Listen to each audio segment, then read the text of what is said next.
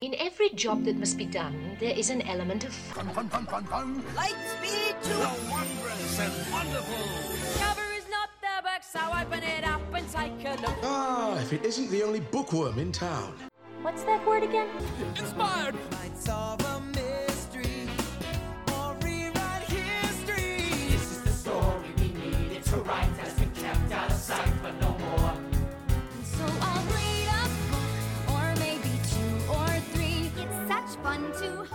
A happy working song. Ooh, a happy working song. I have to sing. I have to play. The music, it's it's not just in me. It is me. We're happier when you don't sing.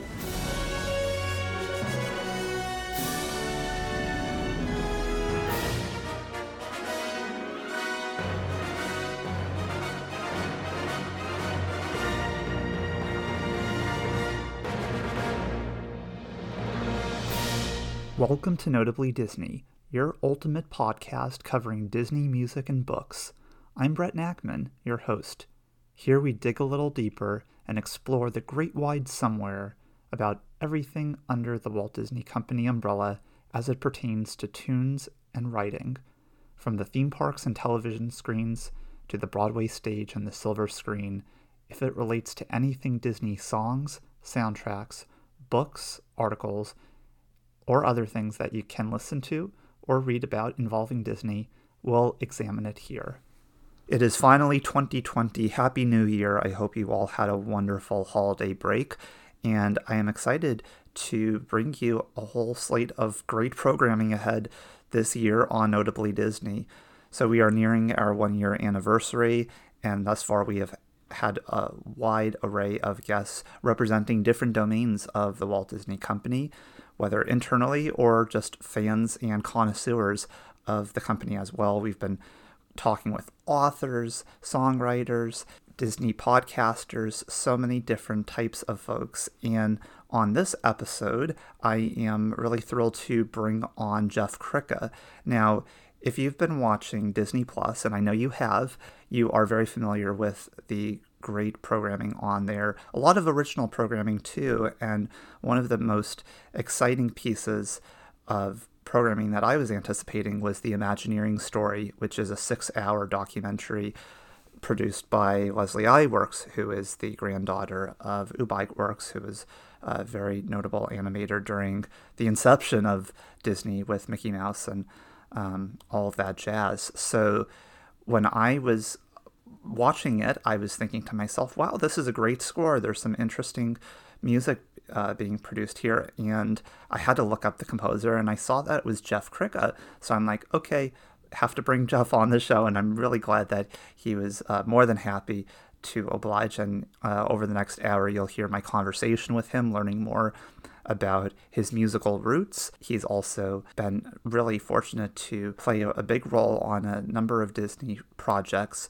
with Michael Giacchino, uh, who you know for a number of the Pixar projects and, and work for Disney more generally in the in the theme parks as well. And through the Imagineering story, Jeff has created a very rich, very lengthy score that spans multiple episodes, six episodes. And Jeff is going to talk about that process as well. So, without any further ado, here's the fantastic Jeff Kryka. So, if you have viewed the sensational Imagineering story six part documentary series on Disney Plus, then you've become familiar with the musical score composed by our next guest. Jeff Kryka is a Hollywood composer, perhaps best known by mainstream audiences for serving as an orchestrator for many pro- recent projects with uh, Michael Giacchino, including Spider Man Far From Home, Incredibles 2, and Coco. He has a doctorate and master's in music composition from UCLA, and his bachelor's was also in music composition, uh, obtaining it from my home university here at uh, the University of Wisconsin Madison. So go Badgers! Yay! I am really appreciative that Jeff could talk with me today to discuss his amazing musical trajectory, work with Dis- work for Disney with Giacchino and colleagues, and crafting an entire score for this really incredible Imagineering s- story documentary. It's been my favorite thing on Disney Plus for sure. So welcome to Notably Disney, Jeff. Thank you. Thank you for having me, Brett. Well, it's a real honor because I've been just consuming this documentary as much as possible. I'm already getting to the point where I'm watching them on multiple occasions, and one salient aspect is your score, and look forward to diving into all of that. But I'm hoping we could begin by talking a little bit about your musical background. Uh, when I was uh, reading up and learning more about you, I was reading through article from the Daily Bruin where you were featured and mentioning how composer Randy Newman's work was important in your life and how you grew up on film scores. Could you talk about the role of film music and music more generally in guiding your background? Sure. Yeah, I'd be happy to. Um, so I grew up in Rochester, Minnesota, and uh, always had been exposed to movies. Uh, my parents sort of provided for me from a pretty early age. Uh, some of my earliest memories were like this uh, VHS copy that we had of E.T. Um, and so I used to watch that just on loops sometimes, as as kids do. Um, Raiders of the Lost Ark, uh, the Star Wars movies. Um, I grew up in the the 80s and the 90s, so I um, uh, sort of consumed a lot of the the cultural output from from that time. Uh, and it was probably when I was in uh, I think I was 10 years old when uh, the movie Jurassic Park came out, 1993 or 94, um, and realized that there's this whole other element that I, I, guess I had kind of always been aware of, but had never really paid much attention to it, um, which was the, the film soundtrack. I found myself going home after seeing that movie, Jurassic Park, and uh, remembering how the music went and going to the piano and being able to play out the main theme. And it's just something that really stuck in my memory. Um, and so it sort of opened up this whole new world of possibilities to me that i realized i'd always been interested in film and kind of thought that i wanted to be a director or an actor i think before that point even though i had been studying music privately. I took piano lessons and by that point cello lessons as well. Um, but uh, and had started composing too when I was uh, about that age. So it, it was then when it dawned on me, oh, you can kind of put these two loves together, uh, film and music, and, and, and do film music. And so when I went to uh, got into high school, I uh, uh, made the decision, okay, I'm gonna gonna go in this trajectory and study music composition and, and eventually possibly uh, learn how to be a film composer, and that's uh, sort of the direction that I took when I when I went to, to college in my undergrad at at UW uh, uh, Madison. Wow! So it sounds like music was definitely a core part of your life between playing the piano and cello. How how many hours do you imagine you know practicing on a daily basis as a as a, a emerging adult and child? I I used to practice pretty incessantly. I and I, I mean, I guess at first I, I didn't really enjoy it as much the the, the practicing aspect of it because it's it's a lot of work. Um, but eventually, once I started getting better at, at those instruments, I, I started to enjoy playing and practicing. So it didn't feel so much like a chore. Um, I probably spent oh, I want to say like three four hours at least a day playing music um, when I was you know through high school. And then and then after that even even more since it took up a good chunk of my of my college life you know studying music. And when I when I got into school at Madison I, I sort of put the performance aspect of what I was doing a little bit more on the back burner. And even though I did still play cello and in the, the college orchestras um, and piano I, I, still played and studied a little bit. I really turned my focus to composition. Um, i was accepted in my undergrad as a, a, piano performance major and cello performance and, and composition. And uh, very quickly I, I met all of the pianists in the um, and the the group of piano performance majors, and then the and I met all the cellists in the cello studio, and um, realized I'm never going to be as good as any of you guys. I, I, I, was okay. I was I was good enough to to get accepted uh, to school there, uh, doing those things, but I knew that they had all spent way, way more time and were just better than me at, at, at playing music. Um, and so uh, I, I, really turned my focus very serious, very seriously to, to composition um, once I had gotten to school at Madison, and uh, and never looked back. I, I don't regret it. So, to what extent were film scores factoring into both your listening habits, as you briefly referenced earlier, and also playing them on the piano, for instance? Um, I would say uh, a good portion um, of the music that I listened to and the music that I played was film music. Um, there was uh, definitely a classical element uh, to a lot of what I was doing. Um, I mean, I, I, I, played a lot of Beethoven, a lot of Brahms, Tchaikovsky. Um, but but yeah, my I, I, I would I don't know what the percentage breakdown would be, but it, it was probably something like 50-50 or, or if not more. Um, yeah, uh, I, I, definitely enjoyed listening to film music, and uh, like I said, I I grew up in the '80s and '90s, so that was was really my my frame of reference was a lot of the movies from around that time period. Um, a lot of the Williams scores that I had mentioned, you know, Raiders of the Lost Ark, E.T., uh, Jurassic Park, um, uh, I think some of the first film scores that I ended up buying on CD were, were those ones, if I remember correctly. Um, I had a, a, copy of Jerry Goldsmith's uh, Air Force One that I really enjoyed. That was 1997, I think.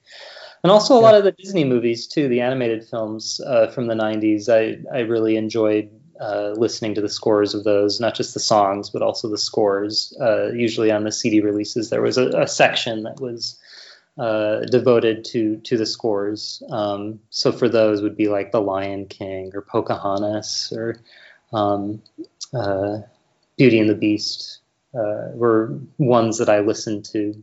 Um, and my family enjoyed listening to them too. So that was another thing that I enjoyed doing with them. It's not something I was just doing on my own, although I did listen to a lot of music on my own, but I uh, um, uh, enjoyed listening to it with them.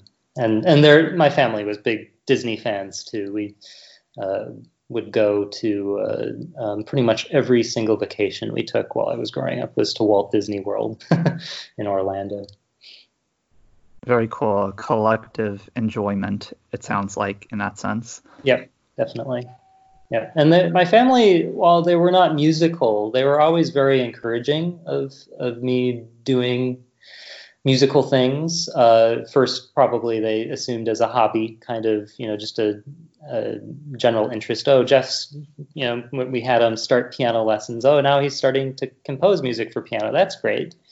Um, and they they were always very supportive of, of what I wanted to do. And when I told them that I wanted to go into studying music, uh, at first I think there was a slight hesitation, like you know maybe he'll you know do that, but he'll also do. My parents were both computer programmers before they retired, um, and uh, maybe maybe there was a possibility that I was going to do something more along those lines. But once I started really studying music seriously in college, uh, there was very little else I think that interested me. Um, other than music.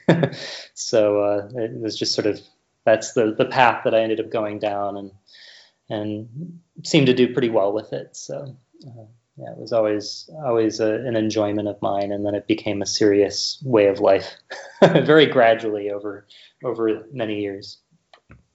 So let's explore that a little bit more. So I know that you attained the first prize in the Turner Classic Movies Young Film Composers Competition. Right. What, what was it like to eventually kind of immerse yourself in this world of film scores, film music as a career direction? Yeah, that was really like a really big moment for me. I remember remember when I won that award because I was I uh, I think it happened in in 2006, which was the year that I graduated from my undergrad at Madison, and was given this award before I knew, if I'm remembering the timeline correctly, before I knew that I had been accepted at UCLA. So it was kind of this this gray area period of you know what's next. um, and then to win that uh, at that time was was a really gratifying thing for me, and really I think helped prove not just to myself but to my family that I was sort of gonna gonna do all right in in film music. Um, that uh, I at least had a knack for it and uh, um, was going to be able to be somewhat successful. Um, although nothing's ever a guarantee. You don't don't know uh, how things will turn out, but but yeah, that was was definitely a really big moment for me. Um, that competition, unfortunately, I don't think exists anymore. I really wish it did. Uh, it was a great online competition where composers would you would you would see these clips that Turner Classic Movies had of uh, uh, silent films that they had in their archives, but they couldn't release them because they didn't have scores that were associated directly with the film.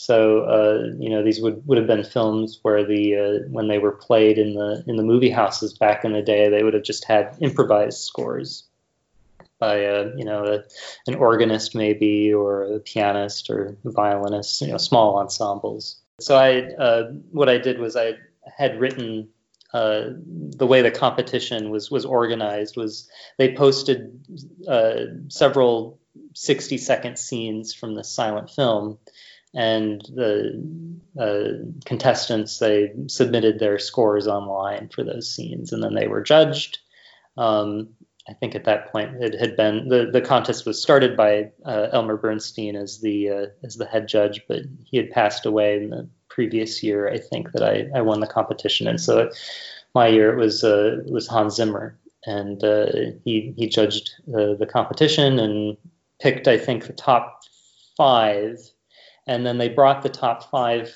uh, placement the top five placed uh, uh, contestants out to Los Angeles, and then they gave us a new. This was a 90 second scene, and we scored that, and then uh, I won first prize from from that. So um, that was definitely a, a really cool moment for me because as part of this competition, not only was I learning that I could definitely do film music um, aside from just regular composition, but also I got to meet a lot of my film music idols. I remember I met Hans Zimmer, I met David Newman. Um, there was there was a, bunch of people there that were part of that, involved in that uh, competition um, that came to the awards ceremony. So uh, it was it was definitely a really big moment where I got to meet like all of my all of my uh, my celebrity uh, uh, you know people that I, I grew up listening to and admiring.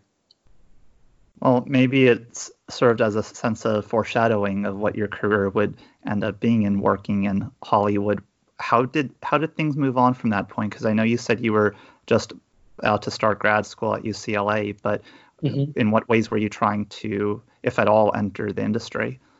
Well, at that point, um, I wasn't doing very much. Uh, it was was really about getting out to to Hollywood and UCLA first. Um, I uh, knew that I wanted to to go to uh, school at either UCLA and USC, and UCLA accepted me, so I went there um, and was there for five years. I did my master's, which I got in uh, 2008, and then my PhD, which was uh, 2011.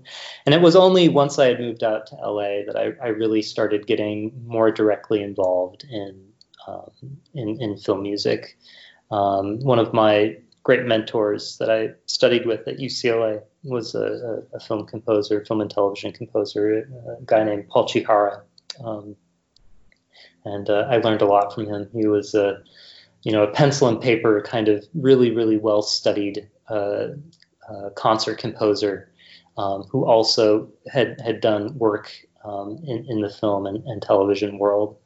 Um, so he's somebody that I, I learned a lot from uh, about the process, about um, uh, just technique, and uh, and I worked worked for him for a little while too while I was a student, um, uh, copying his music out and uh, really learning how to use the um, uh, the software uh, to, uh, um, uh, to, to notate music and got very very fast working with him. And and learned a lot from him. He was a really, really great guy to, to study with and to um, sort of travel around with. He was always, you know, giving premieres and you know writing commissions and you know learning how to work with musicians and uh, was was something that I couldn't have gotten otherwise. It's not not really something you can really read in a book about how to how to do. You really have to have the experience of, of doing it um, to really to really learn how to you know to be a composer. Nice. So it sounds like that hands-on experience, especially with having such strong mentorship, was really pivotal in, in shaping who you have become. Yes, yeah, it definitely definitely was. Um, yeah, like I said, you know, it's it's there's so many books written about about music composition and you know can learn all these rules in school. Um, but but really just practical application is is really the only way to learn and get better um, at, at doing that. Um, you know you're going to learn so much uh, in front of an orchestra. When an orchestra is playing a piece of music of yours you're going to make you know tons and tons of like little mental notes to yourself about things to do differently the next time. You know, even after having written many pieces for orchestra and orchestrated many pieces for orchestra, every time I'm in front of an orchestra now, I'm, I'm still learning new things about how to, you know, better, you know, do do this the next time. Gotcha. Yeah. Could could you maybe talk a little bit about how you came to meet and eventually work with Michael Giacchino? Because I know much mm-hmm. of your film score career has been in alignment with him. Yes, yeah, that was so. After um, uh, I'd been a student for several years at UCLA. Um, when you're, I don't know, maybe you experienced this at Madison, but uh, the way the the UCLA uh, group is is set up, um, the group of composers, but also just all the musicians that are at the School of Music. We're on these these listservs, um, these email chains that uh, people can solicit uh, work from uh, musicians, from composers that are students by emailing the, the college. And so, as a composer, maybe several times a day you get these emails about help me out on this project or that project and um, most of the time i would generally ignore those emails or just w- wouldn't be able to it wasn't right for me or wouldn't i wouldn't have been able to help out. Um, but there was an email that came in i think it was 2010 uh, an email that came from uh, um, who was uh, it was a conductor of a, uh, a, youth orchestra, and they were premiering this piece um, by a composer I didn't know. Um, her name was Andrea Datzman, and uh, it was this premiering uh, this concert work by this this this composer, and uh, they needed a uh, somebody to help out um, do part extraction, and what that is is when you um, when you write a piece for orchestra, you're, you're usually writing it these days in, in music notation software. Um, Sibelius or Finale are the two really common music programs that get used today. Um, and so they needed somebody who was fluent in Sibelius, which I was, um, to basically take the full score and extract all the, the player's parts from uh, from the full score. So that's a, a whole process that uh, you have to do where you have to format each individual part so the players, you know, the first violins, the oboe, the tuba, they all have their own music and it's all properly formatted and uh, has all the correct information in it that they need to play their part. Um, so this is something that I had done many times myself, just as a composer of my own music um, and knew that I could help this person out uh, doing this uh, fairly easily. Um, and so I just responded to that email, uh, an email that had been sent out to everybody, and uh, responded to that, and very quickly met this composer and found out that she was actually uh, at that point the uh, the main scoring coordinator for Michael Giacchino. Um, and so I met her and met Michael pretty soon after that.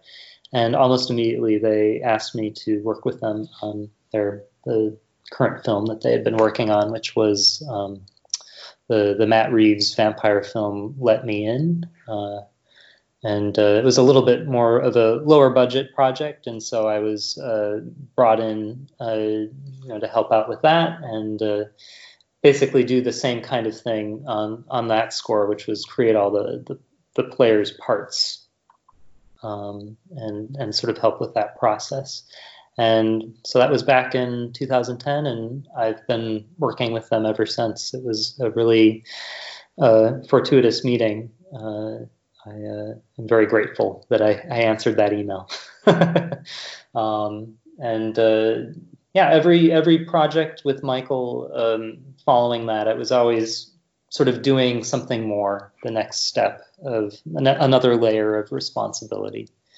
Um, and uh, yeah, I graduated in 2011, so my time sort of overlapped uh, um, working with him and, and, being a student. And then once I graduated, I sort of moved into, um, by that point, working with them a little bit more full time. Uh, but also at the same time, I was was working uh, with other composers, working on my own, uh, teaching, doing a lot of different different things. Um, yeah, uh, I could I could talk more about my career with him uh, if, if you'd like. Would that be good to go into right now?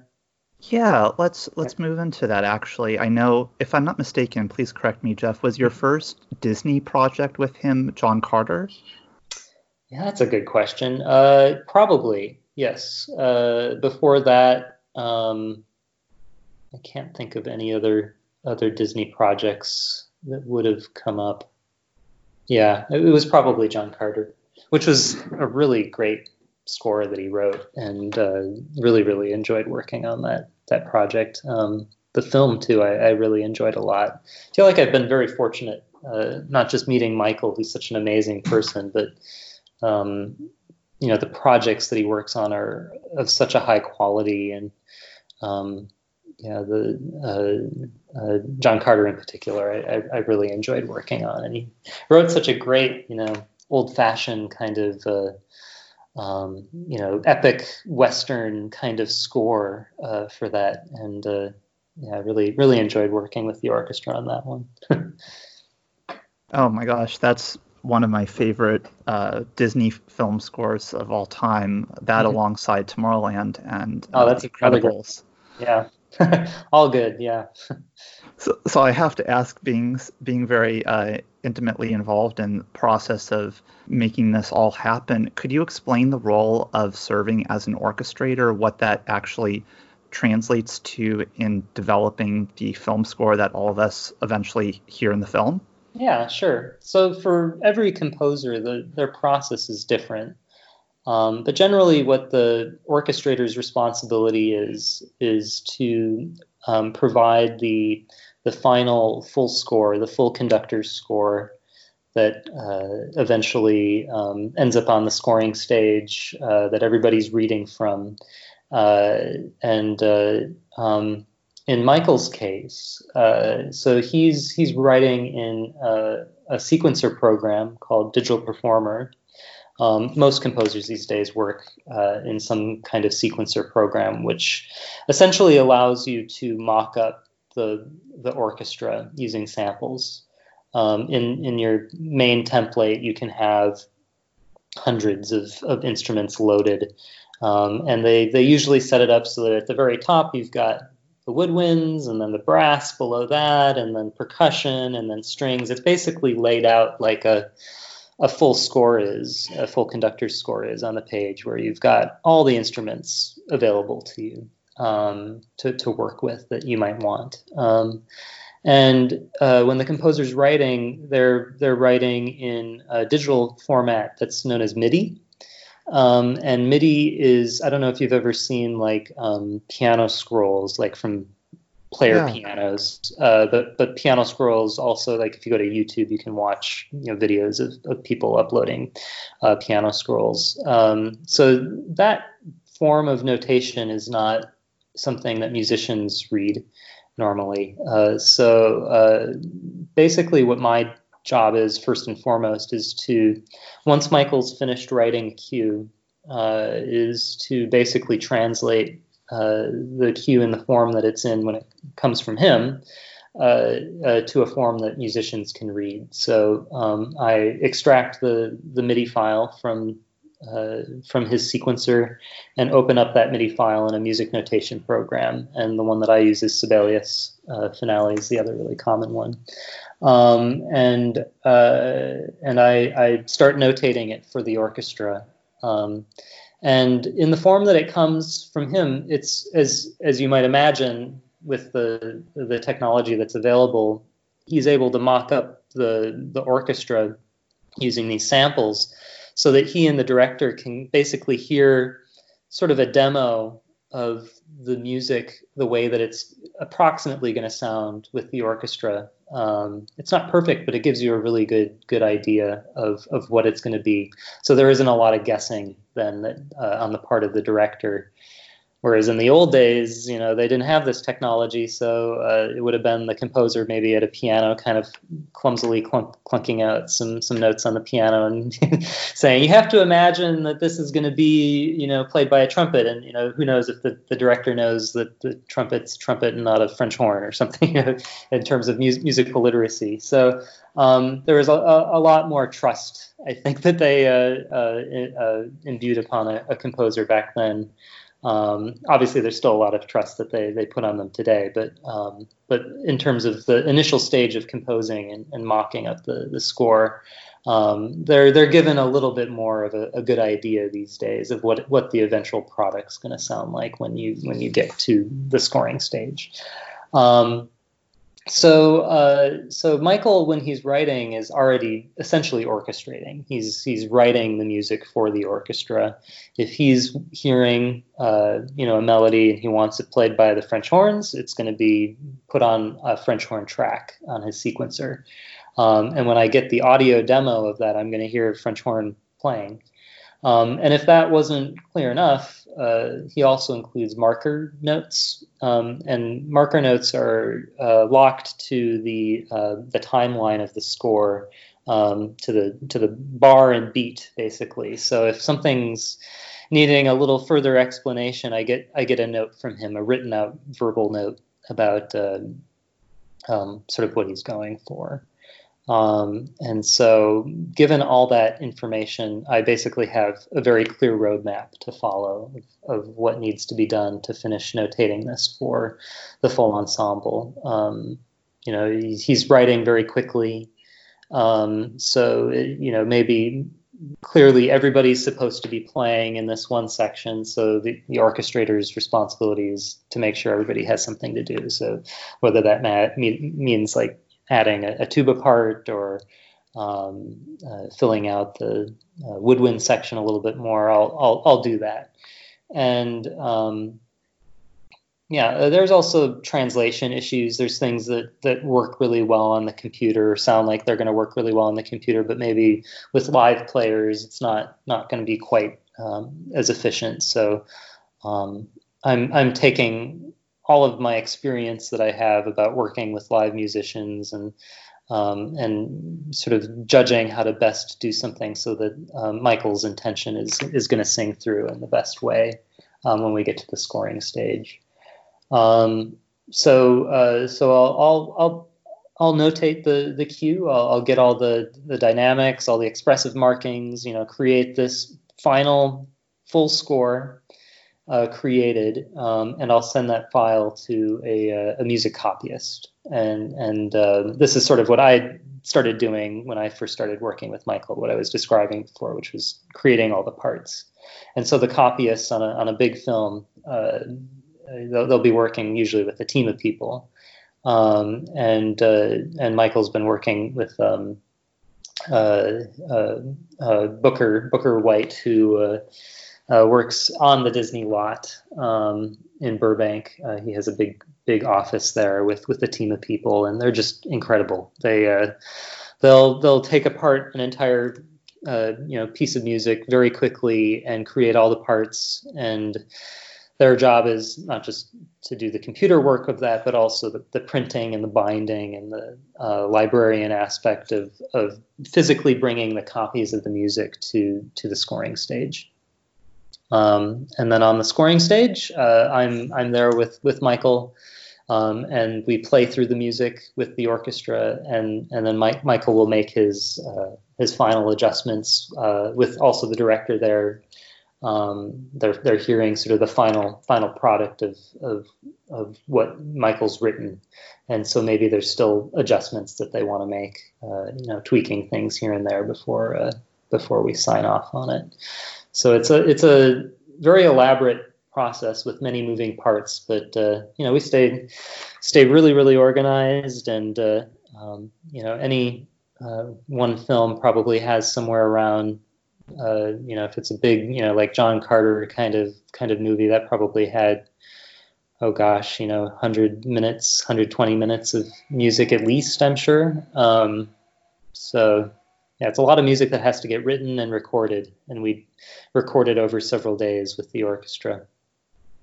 Yeah, it's a it's a really really fun fun thing to you know see how quickly it happens and you know the different states that the, the music goes through before you know it's suddenly it's it's a bunch of dots on a page and then the, the musicians are bringing it to life you know a hundred piece orchestra and everybody's you know doing this working all together to create this this final final thing that's just it's it's really remarkable it, it never never gets old to me the process. It's a it's really a lot of fun. Your passion is so evident in you talking about the process, and I I really appreciate how you were very thorough in describing all those different facets. It really sounds like, based on what you illustrated, that essentially Michael is the one establishing the foundation, and through that you are able to add your own level of musical expertise and put some of the bells and whistles in um, incorporating different instruments. Is that a,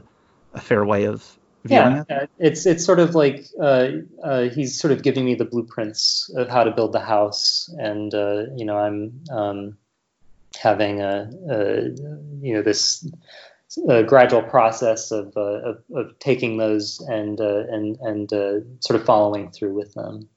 Um, and uh, you know definitely at this point we've worked on many projects over the years so there's a shorthand you develop with each other and um, you know the state that uh, that the music comes to me in from him is it's so clear what his intentions are um, his music is is very organized uh, it's very um, uh, uh, uh, just just very well laid out and very clear. And um, there's never any question in my mind like what direction I need to go in or what what needs to be done. I've I've never once found myself calling him up saying, "Hey, what are you doing here in this bar? This doesn't make any sense."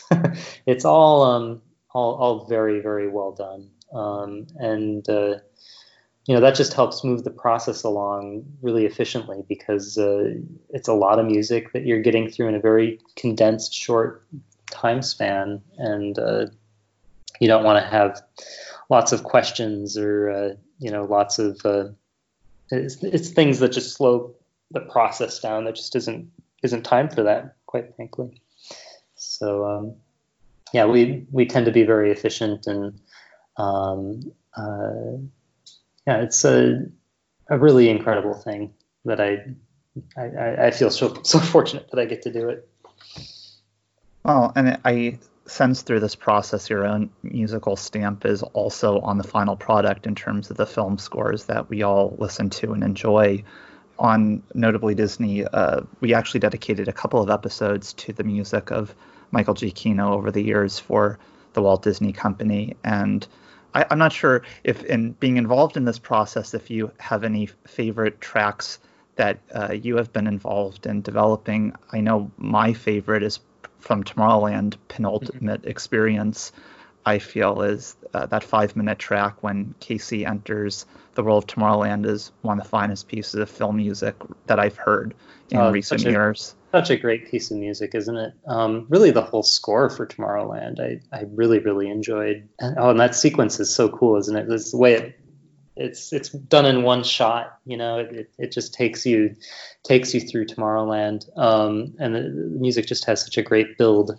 Um, you know, that's that would probably be on my list of, of favorites. I, I don't know if I personally have a favorite. I definitely feel like what we did with Coco was was was really incredible. The the crossing the the Marigold Bridge sequence definitely felt like a highlight to me. Mm.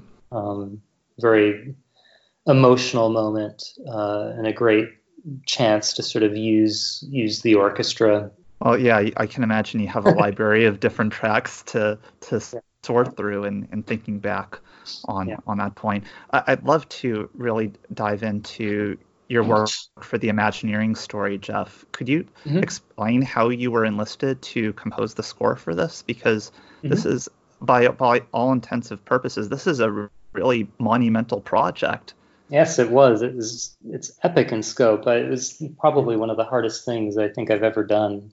Um, yeah, how did it come to me? Uh, so the um, uh, usual process for um, you know new uh, uh, for new shows is um, usually they'll have several composers in mind, uh, the the filmmakers, um, and then the, those composers they'll they'll get asked if they're interested.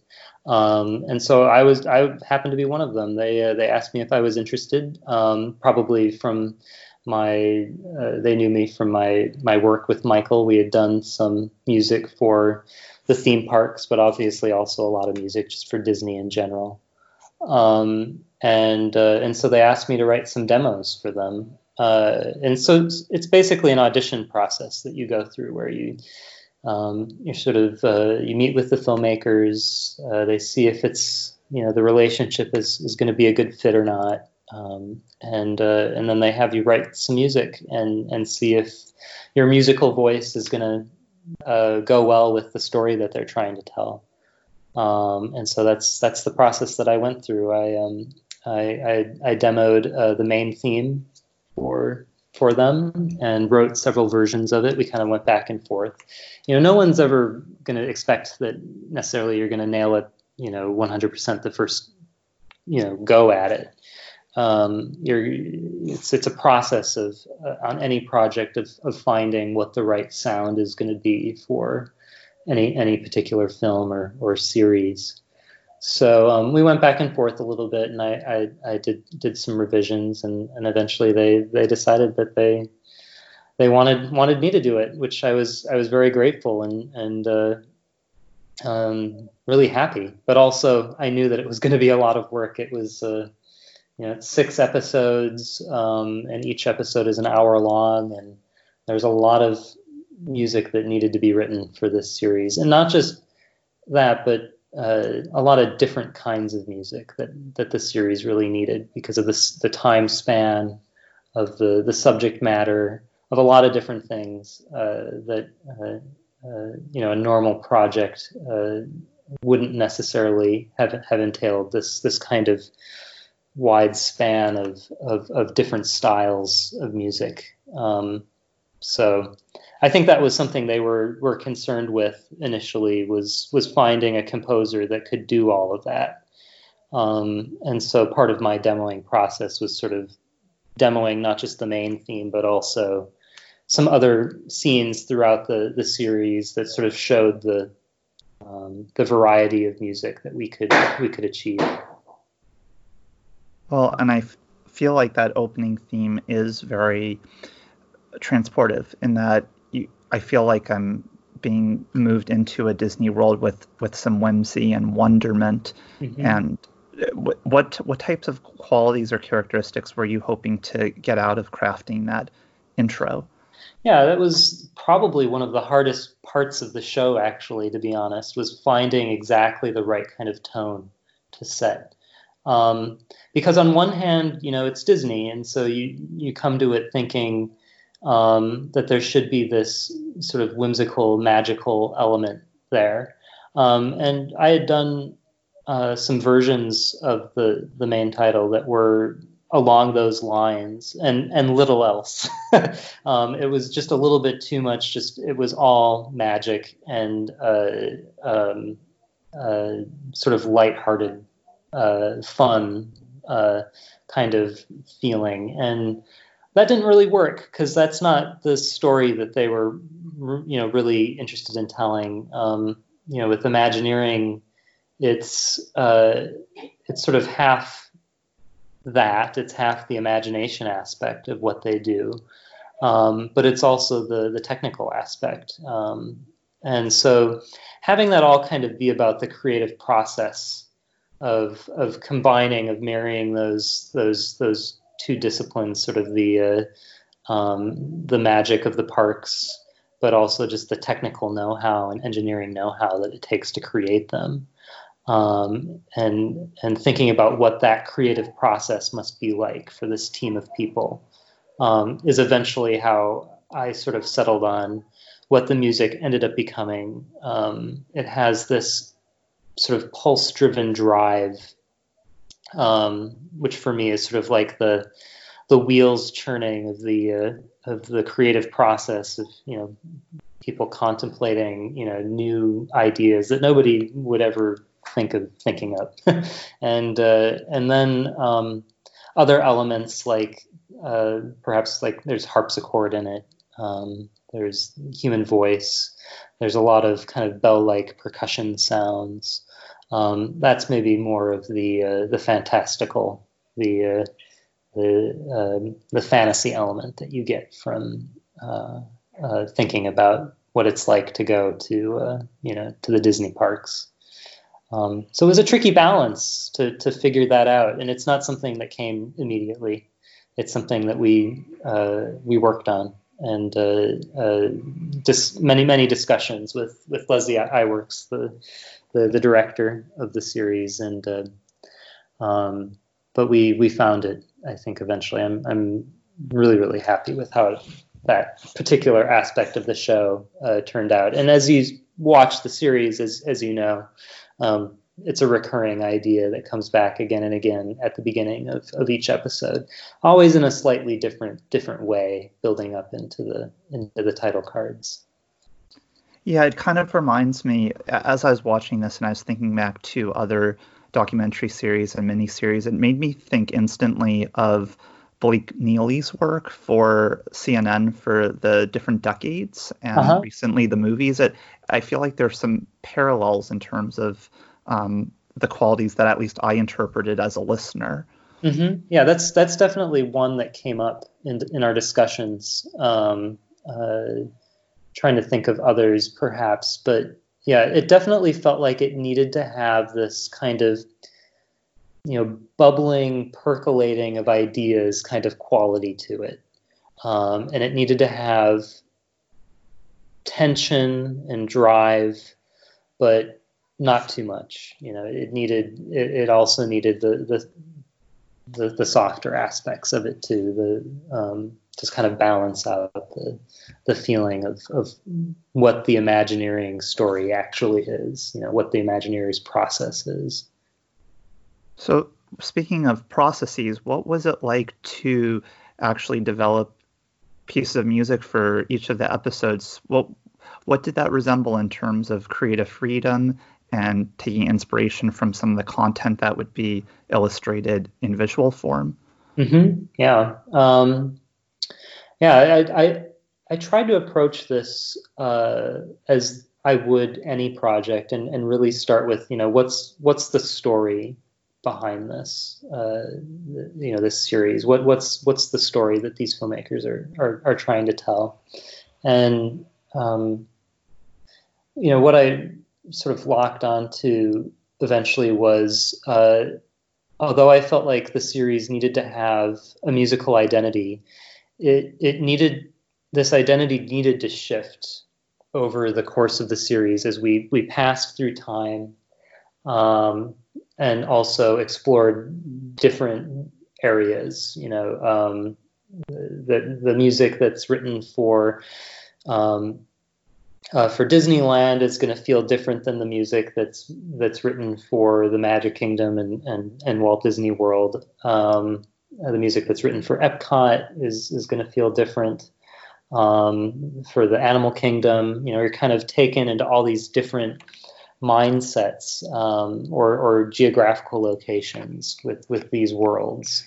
Um, so I felt like the music needed to reflect those changes on some level, um, but not too much. It still needed to feel cohesive and uh, and needed to feel like it was all of a piece. So this was a really tricky balance to to set. I, I, felt, um, and the way that I, I I got into to doing that was by altering the instrumentation or the orchestration of of each of these areas. I could I could maybe keep a set of themes that sort of represented the core idea of who the Imagineers were overall, um, and what their mission was, their, their mission statement, um, but sort of dress it up in these different guises and in, in these different um, in these different forms. So, uh, in in ways of instrumentation or arrangement um, to sort of reflect these these you know changing times or, or changing locales.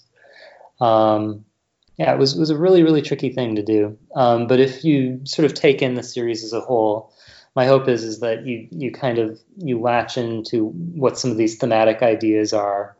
Um, there's there's a, a, theme that I wrote for um, what I sort of envisioned as like the uh, um, uh, sort of the imagineering spirit, or what's the what's the meaning behind what it is these guys do, um, and that initially started with what the the dream of Walt Disney was in building Disneyland.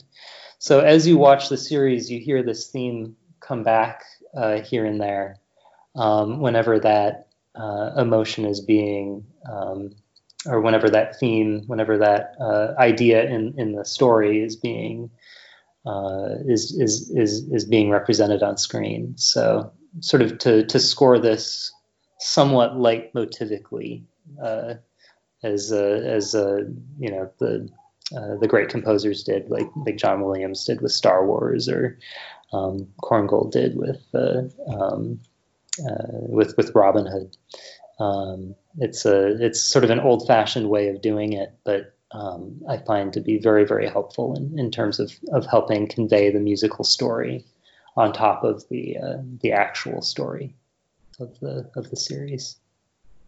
That's very interesting. And one thing I was thinking of as you were speaking was you referenced earlier the idea of with the main theme for to almost be like the wheels turning in the Imagineer's head, and mm-hmm. similarly that being illustrated and um, how it was created. I, I was thinking back too to the idea of that it's everything's very cyclical and iterative in the world of Imagineering. Like good ideas never die, certain concepts reemerge, and I feel like similarly, as you harken back to different uh, interpretations of the main theme and others, mm-hmm. it's also reinforcing that idea. Yep. Yeah. One one thing that you get uh, when you sort of stand back from this series, uh, as I did when I was working on it, I realized I, I needed, I'd, I'd gotten so focused on sort of writing cue by cue by cue.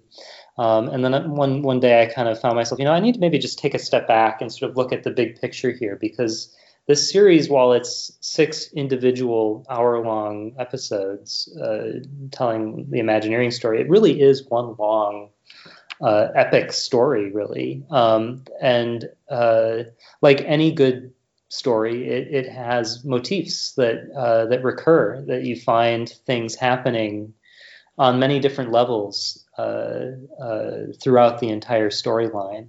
Um, so that's something that I, at that point, definitely knew that I needed to to be very aware of that um, and uh, and and make sure that I was following those different story beats as they happened. Um, yeah, taking taking a bird's eye view of, of the whole series was uh, a really really neat revelation when it uh, when, once I had sort of been able to digest everything because it is it's it's six hours it's it's long um, and it's a lot of music that needs to get written and it's so easy um, when you're working on on something like that I think to get really uh, uh, wrapped up in in the details of of the moment and, and sort of forget the big picture. So keeping that in mind was was a really important lesson for me. So how much material did you ultimately record, and how much of that would eventually surface in the final product? You know, that's that's a good question. I don't know if I have an exact number, but it probably is somewhere around three to four hours of music that I wrote and recorded. Um, obviously, there's a lot of music, uh, and actually, really one of the real fun things to get to do on this project was um, to write the music, sort of weaving in and out of all this source music. That's the music from the parks every episode has um, many instances of music that you're hearing that's literally the the music that you would hear on this ride or that ride, um, or music that plays uh, when you're walking through um, uh, the parks. So, uh, you know, not everything that's in there is is something that I wrote, obviously, but uh, it's it's weaving this pathway through all these different pieces of music so that they all kind of coalesce and, and become this this one experience of, of, of watching this documentary. Um, yeah, finding finding a good way to do that uh, was one of the uh, the challenges, but also a really fun thing to do because you're you're uh, you're putting your own music up against all these you know classic songs and, and musical numbers from really from my childhood. Like I said, I almost every every uh, uh, family vacation we took was was to Walt Disney World, so I definitely knew a lot of this music really well. Um, so to, to to sort of put my voice up against all of that and um, and work with it sort of in, in harmony sometimes was was really a lot of fun. Well, and as a viewer and listener, I, I know as I'm watching it, I'm thinking to myself, everything feels harmonious. It all it all seems to fit together because as you indicated, you have a sense of the music of the Disney theme parks. You're incorporating your own um, interpretation of what's fitting and in discussing the Imagineers experiences. It all it all fits, which mm-hmm. is really satisfying to listen to. Oh, thank you. Yeah, yeah. It was definitely definitely not easy, but but it was really fun, sort of working on that challenge of of making it try to feel cohesive and uh, all of a piece. Um, so that it's not so jarring to, to go back and forth between these different um, sources of music. Very cool. Well, I think my final question for you as it pertains to this, and we'll head into those final set of Disney questions, Jeff. Mm-hmm. Do you have a sense of if the score for the Imagineering story will be publicly released? Because I know a lot of people would want to have a copy of it at some point.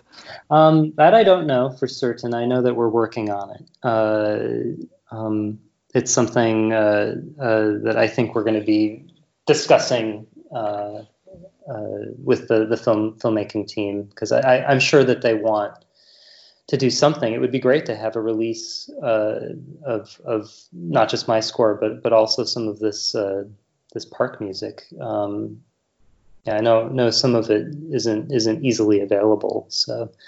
Um, yeah, I, I, don't have a good answer for you on that one, though uh, as far as knowing uh, when or if specifically if that'll happen.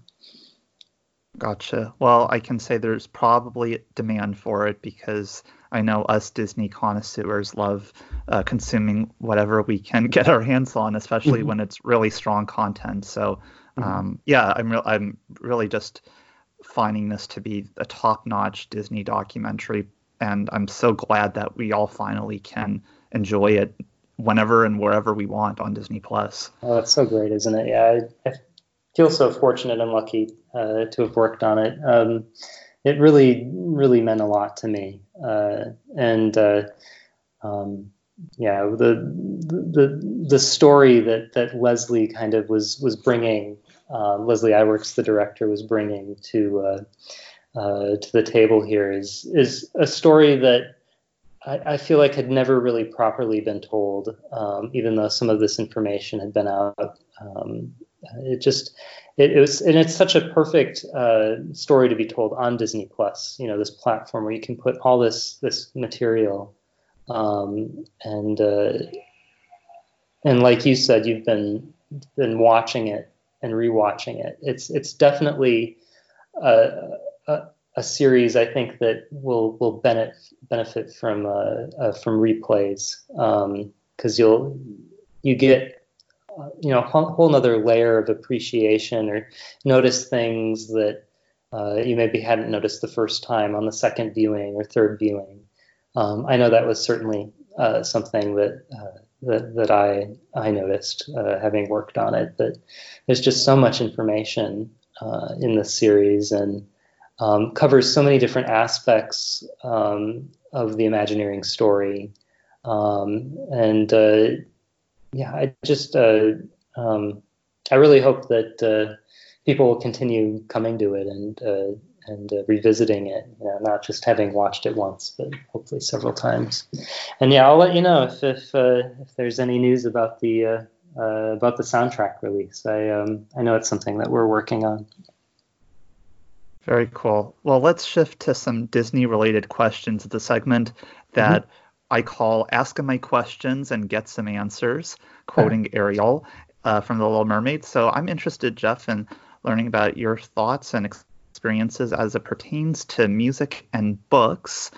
Mm-hmm. So, first up is a music question. What Disney soundtrack did you listen to most while growing up? I know you mentioned a few earlier, but was there one that you just constantly was listening to again and again?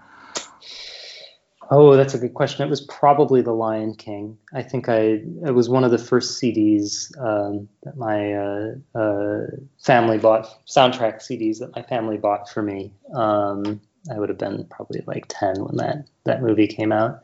Um, pretty much listened to that incessantly. I think uh, that and uh, I think if there were, would have been any others. Um, in that early stage. Yeah, Pocahontas. I know that we listened to that a lot too. Um, yeah, and then later uh, with Pixar, I, I, I, did listen to a lot of the uh, um, uh, the Randy Newman scores, like for Toy Story and Bug's Life is a great great score that he wrote. Finding Nemo, um, Thomas Newman uh, uh, were scores that I listened to quite a bit. Yeah. So it would have probably been those. I, I think the Lion King though, just because I was at that point in your life when you know you just get never get tired of listening to something over and over for some reason when you're a kid. So yeah, I, I, I listened to that one not pretty much nonstop. I remember when it came out. Well, and so significant for a decade later for Hans Zimmer to hold your own work in such high esteem. So oh, that, that was definitely a one of my first dreams come true. him, yeah. And at that point too, I also, uh, you know, Lion King was probably one of the first scores of his that I I heard because I was was younger. Um, but I also at that point had gotten to know um, the Pirates of the Caribbean and uh, and some of the other uh, scores that he had written for uh, uh, other films since then. Uh, he's definitely a composer that I admired a lot growing up and forming my own musical sensibilities and tastes. Yeah. Very cool. Uh, next up, what Disney song most recently got stuck in your head? Hmm. Well, I know that I worked on it, but uh, probably "Remember Me" from Coco. I just think that's such a, a perfectly written and crafted song um, and so perfect for for the movie. Um, you know, telling the story aspect of the movie. Um, yeah, that would that would probably be the, the one that I would choose. That's that's a great one. What Disney film do you feel is the most underrated music? It oh. could even be it could even be one of your own. um, that's a good question. Underrated. Um, hmm. I'll have to think about this one. Oh. You know, I feel like not enough people these days tend to talk about or appreciate a lot of the older Disney music that was written, uh, particularly like um, uh, you know the scores for like Peter Pan or uh, uh, Snow White or Sleeping Beauty. Um, you know Peter Pan in particular, I was listening to recently, um, and also is in, in, in the Imagineering story. I just feel like uh, people tend to forget like how great some of that music really was. Um, maybe it's just time, you know, people you know just accept something as, as being being a classic and then it's a classic and you just never never go back to it or think about it again. But i, I really get a lot out of listening to to that score in particular. I don't know if it's necessarily underrated necessarily but i, just, I know that it, it doesn't get talked about these days as much as as some of the other stuff um, just by nature of it being older i guess. Yeah. Well, it's a beautiful one by Oliver Wallace, and Yeah. really capturing that that piece of piece in time too. It's very much uh, you're transported to to that era of Disney history too, Yeah, with that- how it all sounds. that flute flute motif, the flute call. Oh, It's so yes. so perfect and gorgeous. And you know, nobody writes for choir in that way anymore, like they did uh, back then. And the, the choir writing, the choral writing in, in Peter Pan is just so gorgeous. Um, yeah, I, I I really admire that score a lot. Um, I don't know. What what would you say is your your choice for underrated score? You feel like people don't uh, talk about enough, or So th- th- I, now you turn the tables on me. Yeah. Um, I'm just curious. I'm trying to think like what else would would I might try to think of. So I would say it's. I'm glad you mentioned Bugs Life. I think that's a great score that doesn't get a whole lot of attention. Um, The I always think of the city, uh, the city theme when Flick enters that uh, New York like environment and how that has just such a bustling, uh, energetic, uh, bombastic theme to it. I just love it. Um, I, and not to make you feel awkward, but I would actually say that Tomorrowland is is probably right up there. I don't know why that hasn't gotten enough love. Um, it's it's really I, I I've listened to that score so many times because and and so many different contexts too. And I have the sheet music and I just absolutely love some of those themes and motifs in there. Oh, thank you. Yeah, that, it was such a great project to work on, and me too. I, I really loved the movie. Um, I feel like uh, I feel like the movie was just such an excellent, excellent movie that that Brad Bird made, and uh, you know that was the first film I think that I was uh, a part of, uh, sort of a full part of the process on with with uh, being on the scoring stage for the entire duration of all the sessions and. Um, uh, and I at, at that point I hadn't seen the full movie from start to finish. But when you're on the scoring stage and you're recording, you're you're basically jumping around the the timeline of the movie. You know, maybe you record the end, you know, the ending scene first, and then you jump to some place in the middle, and then oh, we need to go back and get this thing, and you're you're just jumping all over the place. And when you're recording, you're you're watching the movie on the screen, but you're never hearing the dialogue because it's all about you know how is this fitting with the uh, with the visuals really, and you don't want to be bothered by the, the other sounds from from the film when you're recording, just to make sure that you're getting a you know a, a good take with the orchestra. Um, and just from the visuals alone um, and jumping around the film, you know, all over the place, um, from that week of recording sessions, I remember just having such a clear picture in my mind what this movie was about, what the story was, um, and what the message was, because it's just so wonderfully told, just as a visual element, uh, the visual language and, and the musical language, just together. You, there's no question to me what the you know the the, the point of the story is and the um, the message that the story has. It's such a really wonderful, powerful message. So yeah, I, I, I appreciate that one. Thank you so much for for mentioning it. Oh, it's I, I'm like I've always been so emphatic about that movie and what it represents, and similarly, the score I feel is uh, a a major piece in, in telling that story. I I could say I could talk about Tomorrowland with you for hours, but I want to be mindful of of our time. So on the book front, I'm wondering, Jeff, if you had the opportunity to write a book that's related to Disney on any topic, what would it be about? Hmm. Well, you know, having just worked on the Imagineering story, um, I don't think I would necessarily be qualified, but I would love to see a, you know, a, a, a sort of a narrative uh, storytelling of, of the Imagineers in book form. I think that that would work really, really well. Um, yeah, you, uh, you wouldn't necessarily need to be like a companion piece to the uh, uh, to the documentary because I think the documentary you know, tells its story so well. But I feel like there's there's probably you could go very in depth with you know individual Imagineers and sort of tell their stories. Um, you know, the sort of thing that you can kind of only just get into the surface level detail of um, with with the documentary.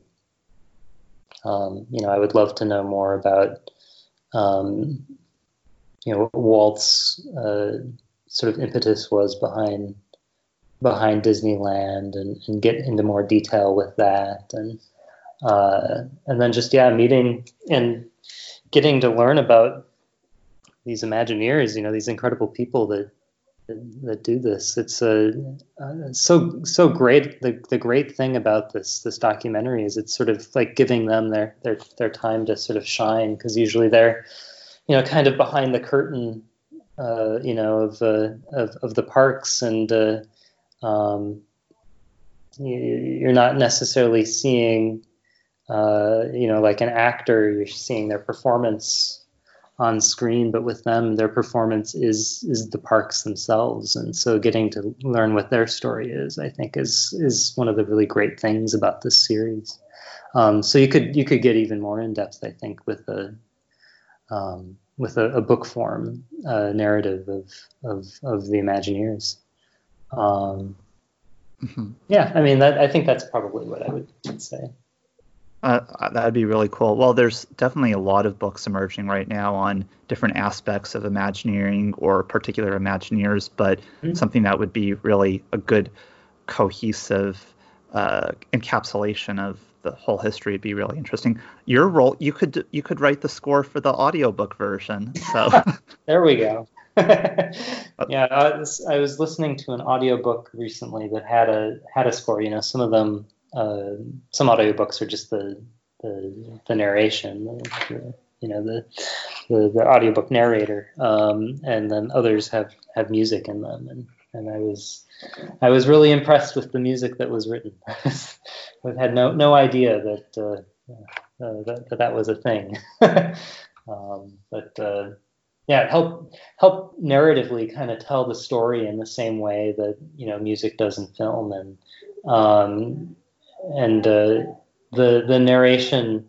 it, it, reminded me, I guess, of like some of those old radio plays that I, had heard um, uh, archival recordings of, because um, some of those had had scores too. It's really an interesting cinematic experience that you get to have in your head, um, when, especially when you add that layer of, of the music, since we're so in tune with that when we're when we're watching watching movies and having a score kind of help tell the story. Yeah, absolutely. so, so your final uh, Disney question. This is a random one that I mix up with every guest. So I'm wondering, Jeff, what Disney theme park attraction would you want to create new music for if it required a refreshed or updated score? So existing existing theme park attraction uh, yes. that's being updated. So I've I've already done one, which was the uh, the Incredicoaster with Michael Giacchino. Um, that was at Disney California Adventure, um, where they uh, they they basically uh, uh, redesigned the the layout of the uh, the design of the uh, of the track and put an Incredibles theme into the ride. Of course. Yep. And so we recorded that score last last year. Um, but yeah, another one uh, came along. You know, well, there is the Ratatouille ride in, in Paris, which has a great score that, that Michael uh, wrote based on the music from the, the movie. And I wish that that ride was was in other other parks too. I would really love to get a chance to ride that because I haven't been to Disneyland Paris. It's uh, actually coming to Epcot next. Oh, is it? Okay. Yeah, oh, yeah. great. Yeah, that, oh, that's perfect. Yeah, probably in the uh, in the World Showcase, right?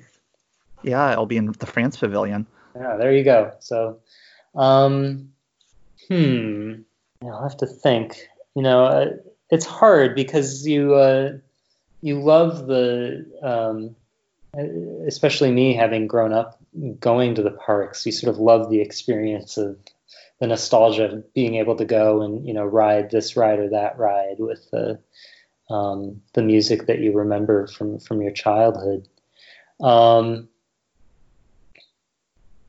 hmm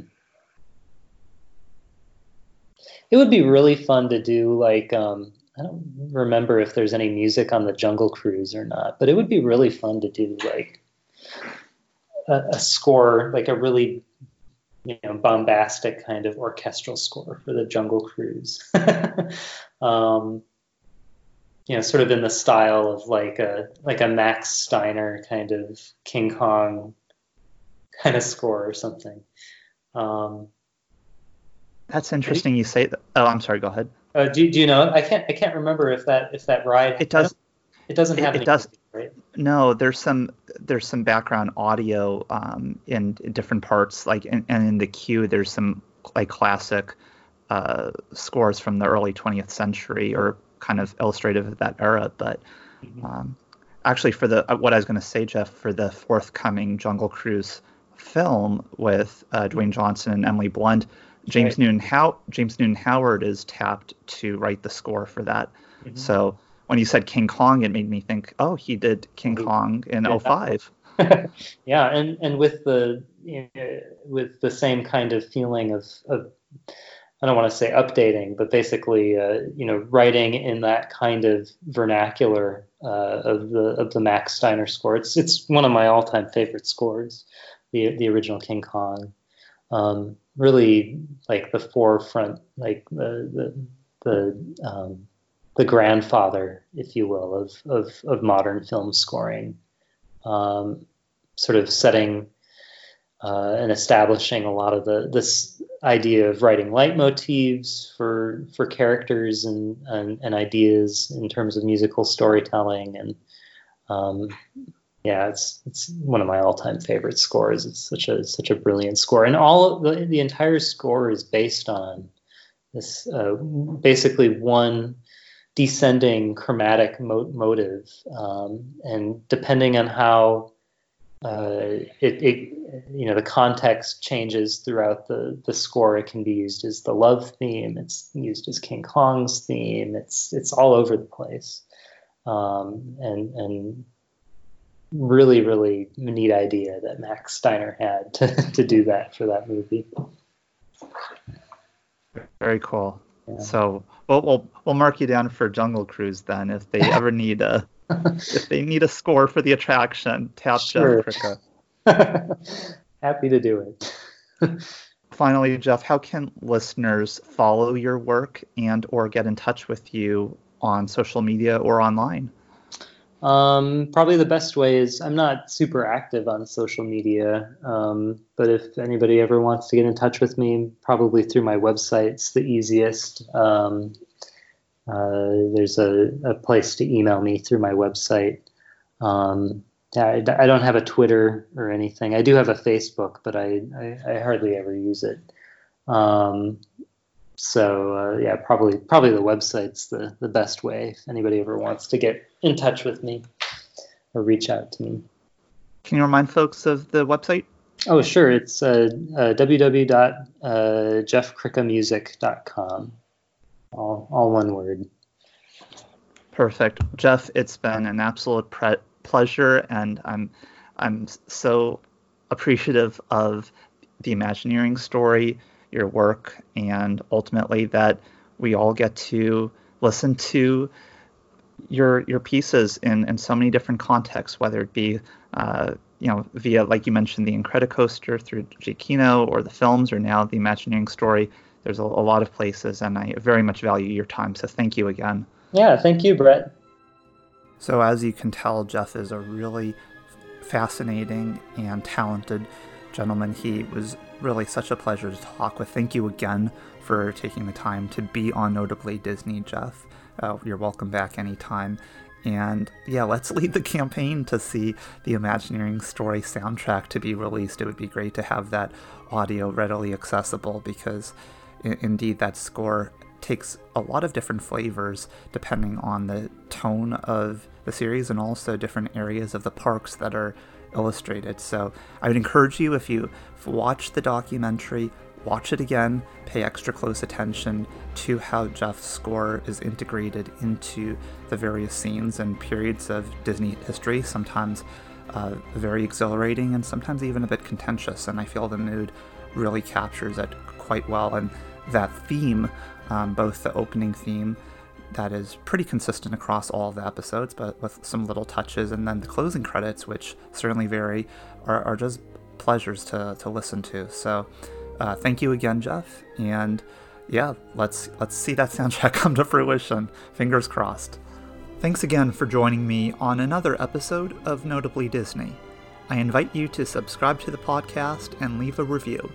Follow me on Twitter at bnachman That's B N A C H M A N Reports, and be among the first to find out about the release of new episodes. I also encourage you to send me an email to notablydisney at gmail.com regarding your thoughts of the show, as well as suggestions for content. So until we turn the page on another chapter, I'm Brett, and thanks for listening to Notably Disney. Notably, Disney is not affiliated with the Walt Disney Company or any of its subsidiaries, consequently, the perspectives and opinions expressed by the host and guests are strictly theirs and do not represent the views of the Walt Disney Company and its employees. The main purpose of the Notably Disney podcast is to offer information and critiques about the Walt Disney Company.